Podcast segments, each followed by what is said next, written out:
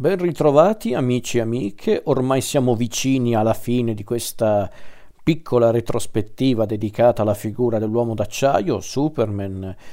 Davvero ormai non ho poi molto da aggiungere perché, come ho detto in precedenza, mi piace il personaggio ma non sono un fan talmente accanito da conoscere tantissime storie su Superman, ho preferito eh, inserire soltanto le storie che mi hanno detto qualcosa riguardo alla figura di Superman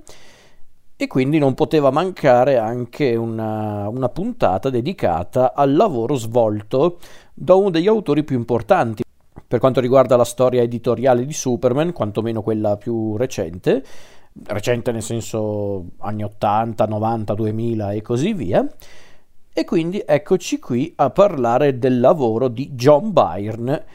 eh, sulle pagine di Superman. Nello specifico volevo parlare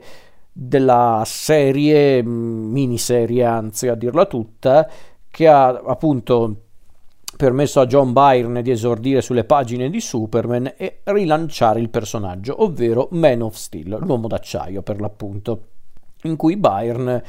eh, racconta, anzi su certi aspetti riscrive le origini di Superman ed è una miniserie del 1986 che appunto portò Superman a una nuova vita editoriale e su certi aspetti anche una sorta di ponte tra la vecchia, vecchia per allora si intende, eh, storia editoriale di Superman e quella che verrà dopo.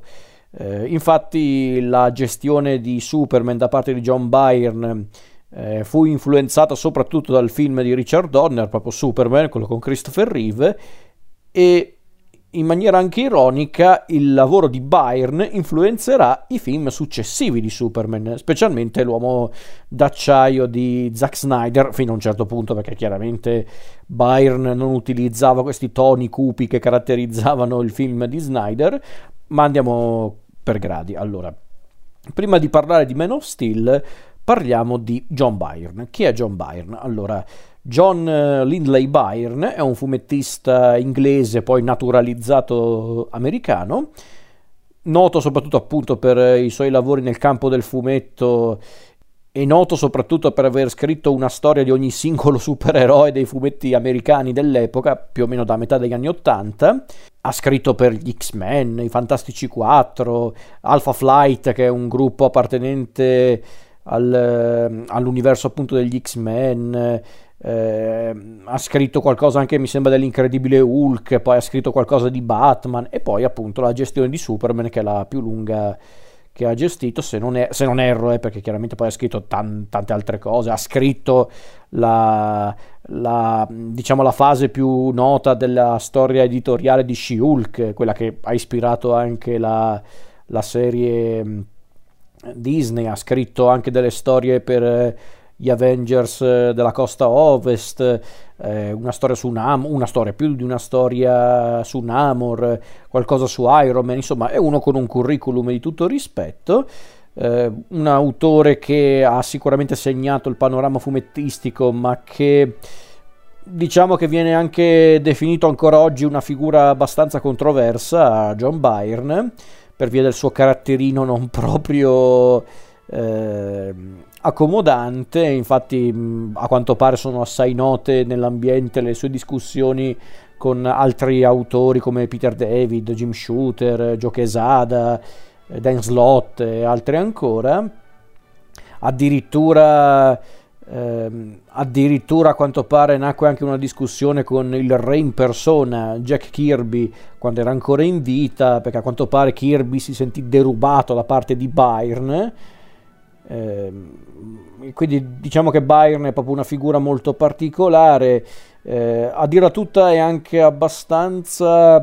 controverso, comunque discusso il lavoro di Bayern anche per lo stile artistico, visto che comunque Bayern cita apertamente eh, grandi disegnatori del passato come Steve Ditko, lo stesso Kirby, Neil Adams, quindi ed è anche daltonico a quanto pare Bayern, a quanto pare non riesce a vedere il verde e il marrone, quindi si può anche eh, notare questa cosa anche appunto nei disegni delle sue storie e lasciando perdere le controversie mm, che sono cose che potete cercarvi per conto vostro Byrne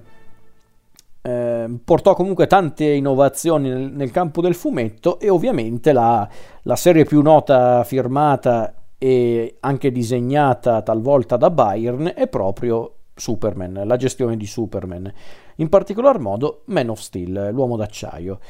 Eh, perché appunto Byrne stava finendo il suo periodo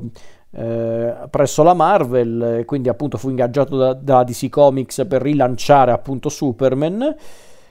Ovviamente non è che era un, um, un regalo fatto a Byrne, c'era dietro un'intera operazione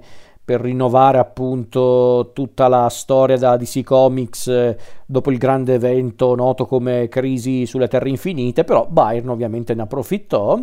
E in pratica Byrne voleva appunto riportare Superman un po' alle origini, quelle appunto di Siegel e Schuster, ispirandosi magari anche a, alle, alle, ai, ai, cartoni animati di, dei Flasher Studios, quindi voleva portare appunto un Superman più classico negli anni Ottanta. Eh, quindi appunto cambiò qualche elemento, per esempio non c'era più la fortezza della solitudine, il noto covo barra casa di Superman, ha eliminato alcuni personaggi come Crypto il supercane, forse anche giustamente. I Kent, i genitori di Superman, er- erano vivi durante le storie di, di Byrne. Riciclò anche qualche idea, come per esempio quella di rendere Lex Luthor un uomo d'affari di successo e non solo lo scienziato pazzo da, eh, da appunto eh, combattere eh, ma per dire cambiò anche il modo di presentare Clark Kent eh, come appunto alter ego di Superman. Insomma, Byrne portò a tante innovazioni all'interno appunto della storia editoriale di Superman. Su certi aspetti ha anche influenzato eh, proprio il mondo di Superman come lo conosciamo oggi, sia nei fumetti che al di fuori dei fumetti, perché non si può negare che anche in ambito cinematografico. Ehm, ciò che ha fatto Byrne ha influenzato non poco gli ultimi film di Superman, da Superman Returns di, eh, di Brian Singer a appunto un pochino anche il Superman di Zack Snyder fino a un certo punto, chiaramente. E, però, ripeto, nello specifico volevo parlare di Man of Steel e anche di un'altra storia di Byrne, ma andiamo per gradi. Allora, Man of Steel, come dicevo prima, è una storia che riscrive le origini di Superman. Una storia scritta in sei atti praticamente, proprio, anzi sei libri a dirla tutta. Cominciamo col primo libro intitolato Fuga dall'alba verde, che è proprio la storia di come il pianeta Krypton eh, sta per, eh, per morire e di conseguenza eh, vediamo proprio come Jorel e la moglie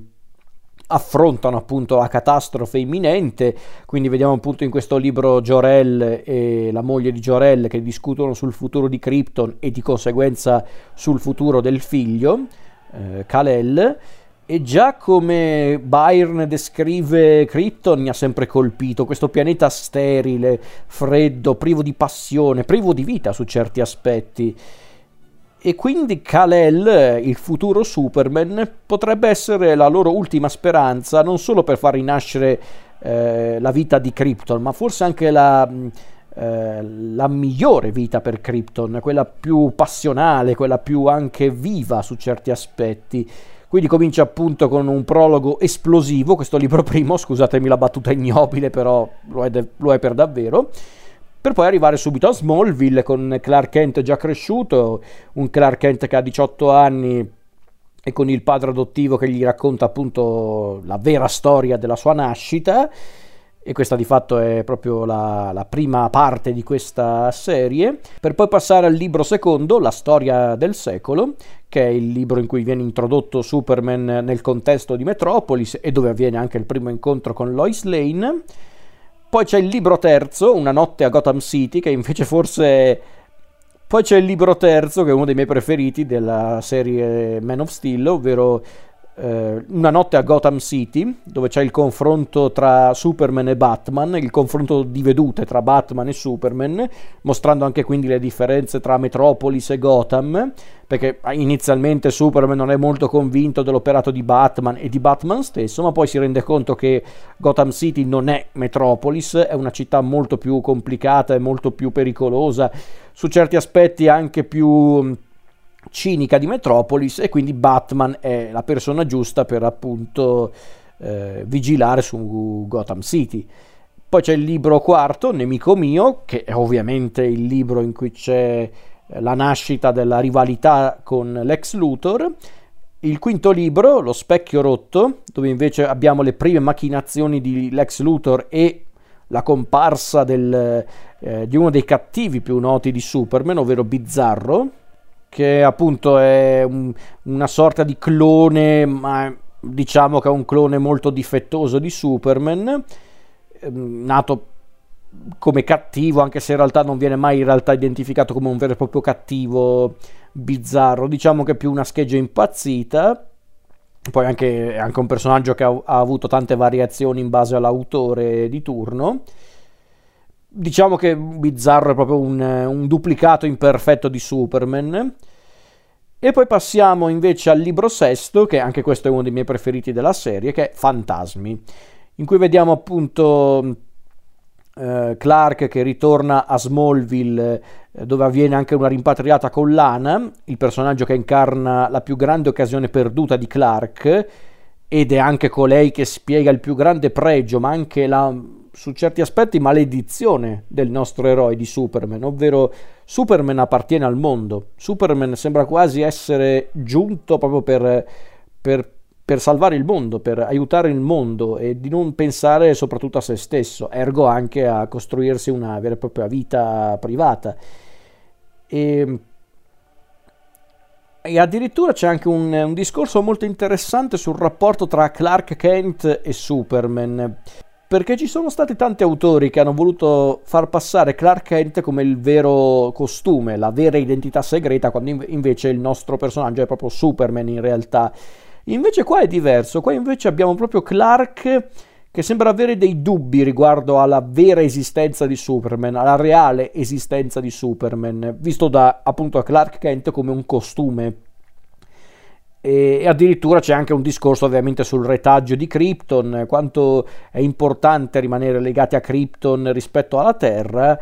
E tutto si conclude appunto con eh, è stato Krypton a rendermi Superman, ma è la Terra che mi rende umano, punto esclamativo, quindi eh, incredibile. Quindi insomma... Ehm,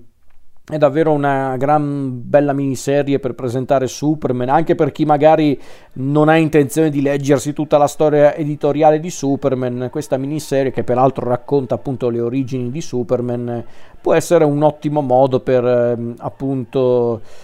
eh, conoscere la figura di Superman e le sue origini.